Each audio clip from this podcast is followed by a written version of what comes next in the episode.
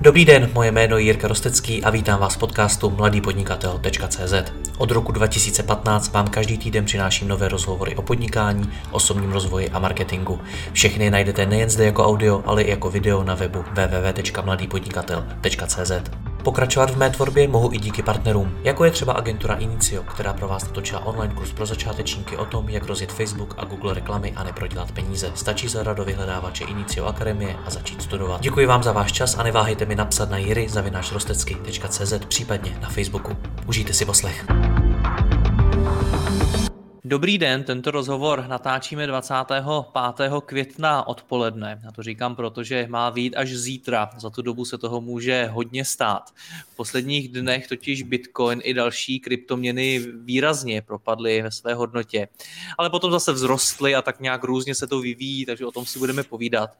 A celý kryptosvět sleduje, co se to vlastně děje a jak se to asi bude vyvíjet. Svůj názor nám na to řekne odborník na kryptoměny Adam Neuberger. Adame, dobrý den. Dobrý den, Jirko, děkuji za pozvání. Tak kdybyste to měl popsat, co se to teda v uplynulých dnech stalo ve světě kryptoměn, tak jak byste to popsal? ono se dá popsat dvěma způsoby. Prvním způsobem je pro člověka, který už v kryptu dlouhodobě je, tak uh, asi jsme nespanikařili a, a pro lidi naopak, co jsou v kryptu třeba no, noví nebo respektive čerství, tak uh, pro ně to musí být obrovská panika.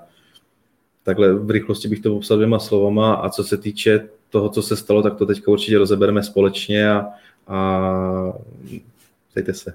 A ono, ono, to, co se stalo, bylo, že začaly padat ty kryptoměny, zejména Bitcoin, začala klesat jeho hodnota. Tak jak to nakonec dopadlo? O kolik klesly a týkalo se to jenom Bitcoinu? Netýkalo se to samozřejmě jenom Bitcoinu, protože tím, že ostatní kryptoměny jsou na Bitcoin napárované, tak eh, se svezli dolů s ním samozřejmě. A co se týče, jakoby, o kolik to spadlo, tak uh, několik desítek procent, jako řádově 60-70 procent, uh, možná i více jako v rámci stínu, ale samozřejmě stínu myslím tím jakoby krátkodobě, že, že, že se to vlastně v podstatě zpátky ustálilo. A to je právě potřeba zmínit, jakoby, že asi bych zmínil na začátku to, že obecně trh kryptoměn je vysoce volatilní a ono tyto pohyby, které mohly vypadat jako hruzostrašně, tak eh, se dějí běžně a dějí se z historických prostě, jakože v historii vlastně se několikrát staly a opakují se a budou se asi nadále opakovat do té doby, než se trh prostě případně reguluje na takovým způsobem, že do toho eh, vstoupí potom velké, velké fondy, instituce na tolik, aby vlastně trh stabilizovali. Což teďka právě aktuálně není a proto potom se může stát, že i tweet Ilona Maska může zapálit třeba něco takhle velkého, ale ono v to pozadí je v tom samozřejmě větší. No to není jenom o, Ilonovi Maskovi. K příčinám se ještě dostaneme, ale 60% to mi nepřipadá jako něco, co vede ke stabilizaci trhu, ale připadá mi to jako hodně velký propad. Tak je to velký propad nebo je to normální? Uh, jak říkám, je to normální v kryptu, pro běžně člověka, co, co je třeba konzervativní a nemá zkušenosti s investicemi do kryptoměn, tak to musí být něco šíleného, což si dokážu představit, protože jsem sám tyto pohledy pár let zpátky měl. A ono člověk potom, jak začne více studovat to krypto, tak uh, pak už je proti tomu celkem dost obrněný.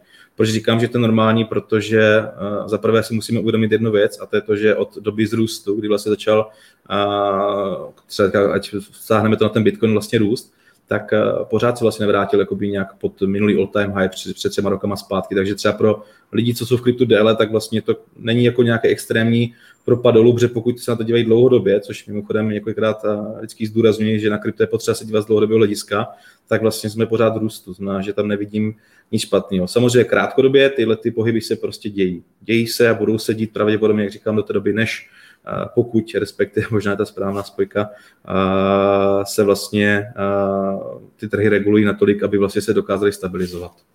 No a proč konkrétně teď propadl o tolik? Jaké jsou tedy ty příčiny? Mm-hmm. Uh, nejdřív je potřeba zmínit to, že trh nám jako hyperbolicky rostl v podstatě nahoru, znamená, že prostě byla potřeba už jenom pro zdravý růst trhu, protože tam je v podstatě ta technická analýza, kdy uh, ten trh má nějaké své pravidla, nějaké své vzorce a tak dále. A obecně, aby ten trh zdravě uh, rostl, tak prostě byla potřeba korekce. To znamená, že i z hlediska technické analýzy se uh, nějakým způsobem už očekávala, prostě, kdy ta korekce přijde, protože nikdy nemůže něco růst do nekonečna. Vždycky prostě musí přijít nějaký, uh, nějaký pokles, který vlastně v podstatě dá druhý nádech potom na ty další růsty nebo další nádech na ty další růsty. To znamená, že tohle je jedna z příčin. Další příčina tak je určitě to, že v pozadí prostě jsou dneska větší hráči stále, kteří jsou schopni prostě využít této situace, vyvolat paniku a do toho potom, pokud je tam spouštěč někdo jako je Elon Musk, který dokáže prostě z ničeho nic vlastně, kdy vstoupil do trhu kryptoměn, vyvolal obrovský boom vlastně nahoru a pak následně vlastně dokázal tweetnout uh, v podstatě ten tweet o, o tom, že Tesla nadále nebude vlastně při, uh, přijímat vlastně Bitcoin jako platbu za svoje automobily, za ty Tesly a s tím, že důvod vlastně je ten, že to ničí životní prostředí, na druhou stranu, v momentě, pokud si vlastně člověk jako nastuduje obecně jako Bitcoin nebo respektive tu těžbu, jaký to má dopad na životní prostředí, tak neříkám, že tam ta zátěž není. Na druhou stranu spousta té energie je z obnovitelných zdrojů a zároveň prostě stále třeba oproti jiným aktivům, ať už to třeba jenom těžba zlata samotná, tak má dvojnásobně větší vlastně respektive zátěž na životní prostředí než samotný Bitcoin. Nehledě na elektrobaterky a slavné Tesly, která, který samozřejmě taky mají. Takže spíše vyvolal paniku a ono to se obecně děje. Prostě v momentě, pokud trh enormně roste, začnou to naskakovat vlastně lidí neskušení, kteří prostě si myslí, že si vlastně svezou na té vlně toho růstu. Krátkodobě chcou třeba zbohatnout, říkají si, to nesmí si nechat ujít tu příležitost, tak nastoupí, jenomže právě potom přijde takový pád, který je ještě podpořený právě těmito fundamenty, které jsou negativní vlastně na krypto a dokáží to zhodit, tak potom lidi se začnou panikařit a enormně vlastně z trhu vystupují a pak se děje to, co se stalo. Takže ten Elon Musk v tom má jakou roli? Protože mně přijde, že velmi často, když čtu média, tak ho staví do pozice, že skutečně to, jak se vyvíjí Bitcoin, je závislé na tom, jak se vyspí Elon Musk a co tweetne. Tak skutečně, skutečně na to ten chlap má takový vliv? V rámci retailu určitě. V rámci retailu to je on takový podpalovač. Jo. Bereme to v roce 2017, vlastně tak to byl John McAfee, který v podstatě dělal dost podobné věci, tweetoval prostě různý, různý své názory, dokázal vlastně takzvaně vyhypovat ty lidi prostě do, do těch enormních nákupů nebo naopak potom prostě prodejů jako v rámci té paniky. Nemyslím si, že z dlouhodobého hlediska Elon Musk je člověk, který to dokáže ovlivňovat. Myslím si, že spíš krátkodobě dokáže prostě vyvolat určitou emoci, a která se právě na tomto trhu projevila. To znamená, že z jeho strany to bylo spíš jakoby spuštění něčeho většího, protože, jak říkám, v pozadí prostě tak eh, z hlediska technické analýzy tam ta korekce měla přijít a obecně ta korekce vlastně jakým způsobem šla, tak šla až moc jako hezky technicky, vlastně z hlediska té technické analýzy, že, že tam prostě musí v pozadí být i větší hráči, můžou to být instituce, velké banky, které třeba s tím zkusili zmanipulovat, můžou to být prostě velcí tradeři, jako ve smyslu ty, co drží obrovské množství kapitálu, jsou schopni s tím trhem pohnout a v podstatě jenom využili té příležitosti. Jinými slovy, prostě Elon Musk něco podpálil a oni vlastně využili toho a zhodili ten trh v podstatě dolů tam, kam ho zhodili. Adame, vy teď mluvíte o velkých hráčích v pozadí, zmínil jste slovo zmanipulovali a podobně. Vysvětlete mi jako lajkovi. Předtím jste mluvil o tom, že probíhá nějaká korekce toho trhu, nějaký možná jeho vlastně přirozený vývoj. Mm-hmm. A já teď svým způsobem nechápu, jestli to, co se děje, je skutečně přirozený. Dělo by se to za jakýchkoliv okolností, prostě ten trh se nějakým způsobem formuje, ten Bitcoin se v tom sám nějakým způsobem hledá, potřebuje se někde ustálit. A nebo je to teda skutečně skutečně cílená operace někoho, kdo si s tou hodnotou Bitcoinu chce zahrát a nejspíš asi na tom logicky chce vydělat co nejvíc peněz. Mm-hmm. Uh, ta, ten, ta vlastně přirozená činnost, ta, ta korekce vlastně toho trhu, tak uh, není jako většinou tak rychlá. Jo. Jinými slovy, ta korekce musela přijít, všichni jsme ji očekávali z hlediska jako nějakých uh, zkušeností v kryptu, ale nikdo neočekával prostě to, že to bude tady během prostě pár hodin vlastně takhle raketově eh, dolů vlastně a ten trh celý spadne a začne panikařit, což už právě potom je ta manipulace eh, toho pozadí. Samozřejmě nemůžeme, on se to nikdo nepostaví, že, jako, že by vlastně řekl prostě jo, to jsem byl já, já jsem tam to začal, a, takže nedokážeme prostě určit, jsou to pouze moje domněnky z hlediska nějakých zkušeností v kryptu, který prostě vím, že se děli historicky to třeba mohla být prostě JP Morgan, která v roce 2017 v podstatě a říkala, že krypto je podvod, bublina a podobně, 2018 vlastně respektive, a, a krypto šlo dolů a stejným způsobem prostě a potom najednou se dozvíte, že obchodníci JP Morgan nakupují kryptoměny a že vlastně svým klientům najednou začnou reportovat, že to není zase tak úplně špatný aktiv, že to prostudovali. Takže ono v to pozadí prostě tam můžou být eh, různé banky, instituce, velcí hráči prostě typu uh, velkých traderů jako ve smyslu jako držení, takže třeba těžaři konkrétně taky, a samozřejmě prostě uh, tyhle ty lidi takto pozadí tak mají vliv. Stále prostě ten trh není tak velký na to, aby pokud prostě tyhle ti hráči, když tam nasypou tolik toho kapitálu, ať už prodají nebo nakoupí, takže by s tím nemohli trošku pohnout. Ale zároveň oni samozřejmě využili toho, co říkám znovu, a to je to, že v tom trhu byla obrovská emoce. A ta emoce prostě byla strach, panika. Jo, lidi se fakt báli a, a kolem mě prostě, ježišmarja, mě to volalo tolik lidí, prostě, co se děje, jestli jsem v pořádku, jestli třeba jakoby obecně eh, zatím, že podnikám v kryptu už nějakou dobu a je to moje živobytí, tak eh, jestli vlastně jako jsem, jsem existenčně, jestli nejsem existenčně ohrožený a podobně, takže eh, pro všechny, kdo to případně poslouchá, nejsem, jsem úplně v pořádku a mám se dobře úsměv na tváři. to jsme rádi. Ještě mi vysvětlete, jestli teda vás chápu správně, tak ten vývoj byl takový, že přišla nějaká přirozená korekce toho trhu a to, toho propadu právě zneužili tito hráči v pozadí?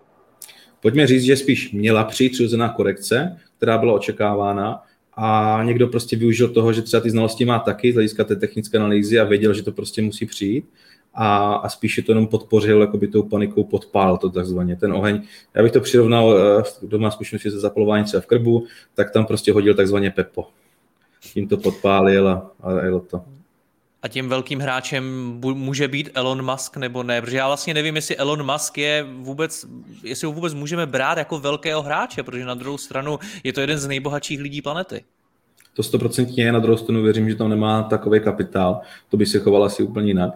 To znamená, že spíš ho beru jako, nechci říct jako loutku, ale ono obecně tady v tom kryptu, ty, ty celebrity, jako ať už to říkám, byl to John McAfee v roce 2017, teďka to je Elon Musk, prostě, který mají vliv na ten retail, mají vliv na to, to prostě podpálit, takže spíš je to jako taková loutka, ne, není to ten člověk, který by hnul trhem ve smyslu jakoby kapitálu od prodejů a tak dále.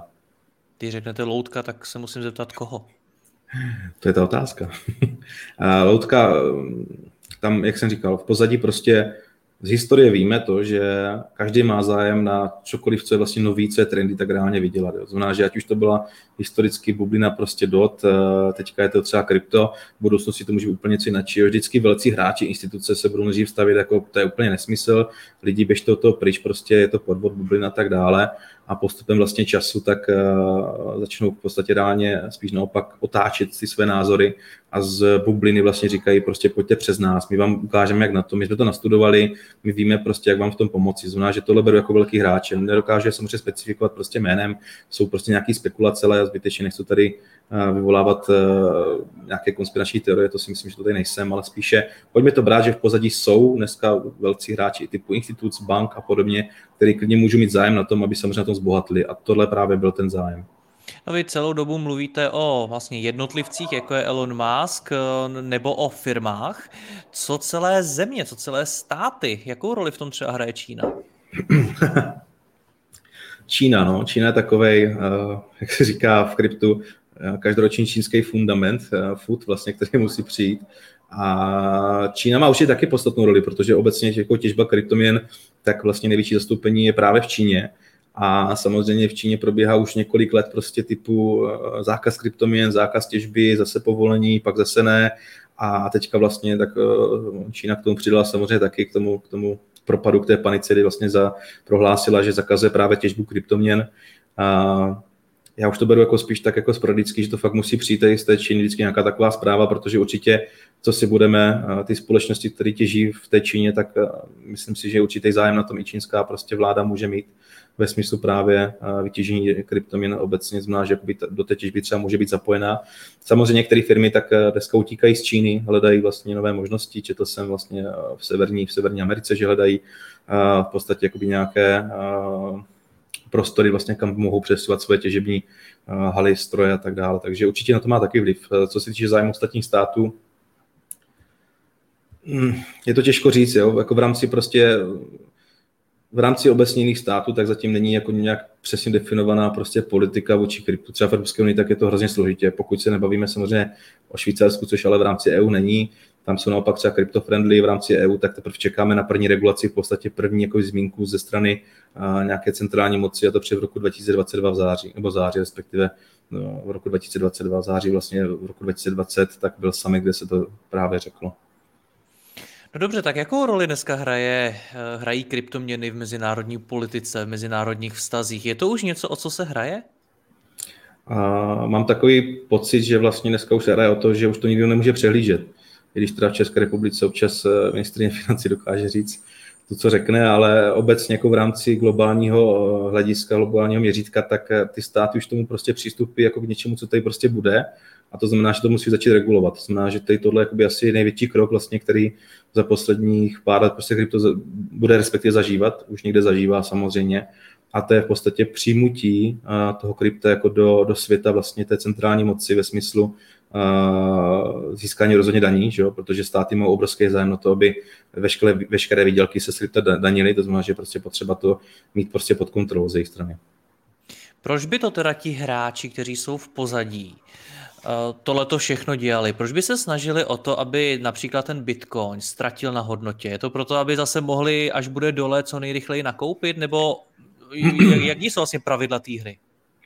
Jste řekl úplně správně, Jirko. Znamená, že v momentě, pokud trh spadne dolů, tak se můžete potom podívat vlastně na, na, na objemy v podstatě nákupů a, a ty byly teďka největší. Jo. Znamená, že v momentě, když trh spadl k těm 30 tisícům dolarům, tak tam probíhaly největší objemy prostě nákupů a jelikož retail pak prodával jako z hlediska poniky, tak uh, nakupovali tradeři, nakupovali lidi, co jsou v kryptu dlouho, uh, takzvaně buy the dip, neboli Bitcoin ve slevě se říká občas i v Česku, a, a nakupovali prostě velké instituce, kteří v tom mají nějaký zájem.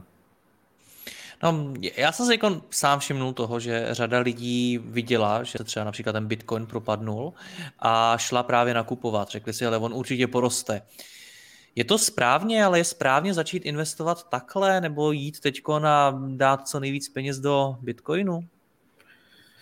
No, rozhodně dát co nejvíc peněz do krypta není správně, jak už se zmiňoval v minulých rozhovorech, vždycky je pro ty začátečníky, pro ty nováčky dát tam takovou částku, kterou jsou chutní přijít, protože to, že teďka nakoupí, neznamená, že to ještě nemůže jít o něco níž a že třeba právě nemůže zapůsobit eh, ta panika, ty emoce vlastně, aby to potom třeba neprodávali ve ztrátě. Znovu zopakuju, je potřeba, pokud se dívám na krypto, dívat se na to z dlouhodobého měřítka. To, to, že teďka prostě během pár měsíců jste událi věci, které se udály, neznamená, že dlouhodobého hlediska prostě to nemůže být stabilnější pro to jejich portfolio. Pro lidi třeba, co nakupovali v roce 2017 na hodnotě 20 tisíc dolarech, tenkrát vlastně, kdy to bylo vyšvihnutý nahoře, a pak to spadlo dolů, měli obrovský strach, tak pro lidi, co prodali, tak byli ve ztrátě, pro lidi, co vydrželi, zůstali, tak dneska v podstatě jsou vysmátí a, a, a vědí, že vlastně měli správnou dobu. Máš za ty čtyři roky, prostě jim to vyrostlo zpátky vlastně dokonce až nahoru a dneska jsou v podstatě v ziscích, respektive v otevřených, pokud neuzavřeli. A, takže pokud se na to dělám z dlouhodobého měřítka, tak vždycky říkám, že na nákup krypta je vždycky správný čas. Jedno, jestli to bude tenhle měsíc, nebo příští měsíc, nebo za rok, nebo za dva roky, pokud člověk pravidelně prostě nakupuje, tak eh, z dlouhodobého hlediska odkládá nějakou menší částku, která ho prostě nemá jak ze života prostě vytrhnout, nemůže mu ublížit, tak může jenom z dlouhodobého hlediska prostě udělat dobře. Takhle to vnímám to krypto Nicméně ani vy nemůžete říct, že když teď nakoupím bitcoiny, takže na tom vydělám peníze. Nelze to garantovat. A garantovat nelze nic, jasně. No. Jako já říkám, že v životě jenom je jistá jedna věc a to je smrt. Takže to máme všichni s tou ostatní věci, tak jsou v podstatě spekulace nad čím. Nicméně přijde mi důležité, aby to zaznělo. Co naopak radíte těm lidem, kteří už třeba v kryptoměnách mají zainvestováno a teď eh, s krvavýma očima sledují, co se to děje? Mě to připomnělo scénu z jednoho seriálu Hold Door, jak tam je, a, z Gary Trůny. Takže tohle bych jim asi poradil, prostě držte ty emoce za těma dveřma a vydržte. Vydržte z dlouhodobého hlediska, jak říkám, tak se vám to vrátí a, a spíš, spíš doporučuji už jenom jako kvůli kladné psychice nesledovat to každý den, ve smyslu, jakoby, aby, aby člověk nebyl vystresovaný. Jsou, jsou lidi, kteří to sledují každou hodinu, každou minutu dokonce, takže opravdu jako v klidu s nadhledem, pokud tam jste nedali podstatnou částku, jako, která by vás měla ohrozit, tak uh, můžete být úplně v pohodě, protože z dlouhodobého se vám to může vrátit. Jaká z toho, co se teď děje ve světě kryptoměn, pro nás pramení po naučení? Něco, co si z toho můžeme odnést? Mm, já si myslím, že stoprocentně, že já už to zmiňuji zase v těch rozhovorech, vždycky je fajn si tohleto téma prostě nastudovat, aspoň fakt trošku času tomu věnovat, protože potom vy se necháte strnout tou vlnou těch emocí nebo těch právě lidí kolem sebe a někdo kolem vašeho okolí, do kterého byste řekli, že by třeba nakoupil kryptominy, tak řekne, ty já to nakoupil, jak to roste teďka, já musím u toho být, tak to nakoupíte třeba potom taky vlastně ani nevíte, do čeho jdete a potom se právě můžou nastat tyhle ty věci, tyhle aktuální situace, která vás z toho může vytrestat a ve smyslu právě potom toho, že můžete spanikařit, odprodat vlastně třeba svoje, svoje kryptominy ve ztrátě, čímž vlastně potom způsobíte zbytečně sami sobě škodu a, a vlastně negativní zkušenost vůči tomu kryptu. Pokud prostě se budete řídit těch pravidel, který, o kterých se ať už tady Zirko bavíme, o kterých prostě se baví spousta jiných lidí v kryptoměnách a to je prostě fakt tam nedávat větší část, než o kterou můžete přijít, pokud tomu trhu nerozumíte natolik, a alespoň si něco trošku nastudovat a, a spíše se na to dívat z dlouhodobého horizontu, protože pokud i vy vlastně, pokud máte jakékoliv svoje investice, tak předpokládám, že nad tím zamýšlíte třeba z dlouhodobého hlediska, 5 let, 10 let, 15 let, 20 let, jsou tady prostě různé eh, produkty, které třeba jsou na 40 let a podobně. Takže pokud se na to budete dívat opravdu z toho investičního hlediska, tak eh, z dlouhodobého hlediska prostě to může být jenom, nebo jenom, samozřejmě na to to nemůžu, ale prostě z hlediska té technologie, jak to všechno vypadá, to, to, co je zatím v tom pozadí, to, jak to roste ta datace, tak prostě to může přinést eh, dlouhodobější, dlouhodobější vlastně zisky, zajímavější než, než ty krátkodobí. Jinými slovy chci říct to, na kryptu se nedá zbohatnout ze na den. Prostě pokud se to někomu podařilo, tak je to spíše štěstí, není to prostě pravidlem. A nezapomeňte, že pokud někdo zbohatne, tak na druhé straně musí někdo schudnout. Vždycky to tak je, to je trh prostě. Rozumím. Arabe, moc vám děkuji za rozhovor, mějte se hezky, naschledanou. Jirko, já taky, mějte se, naschledanou.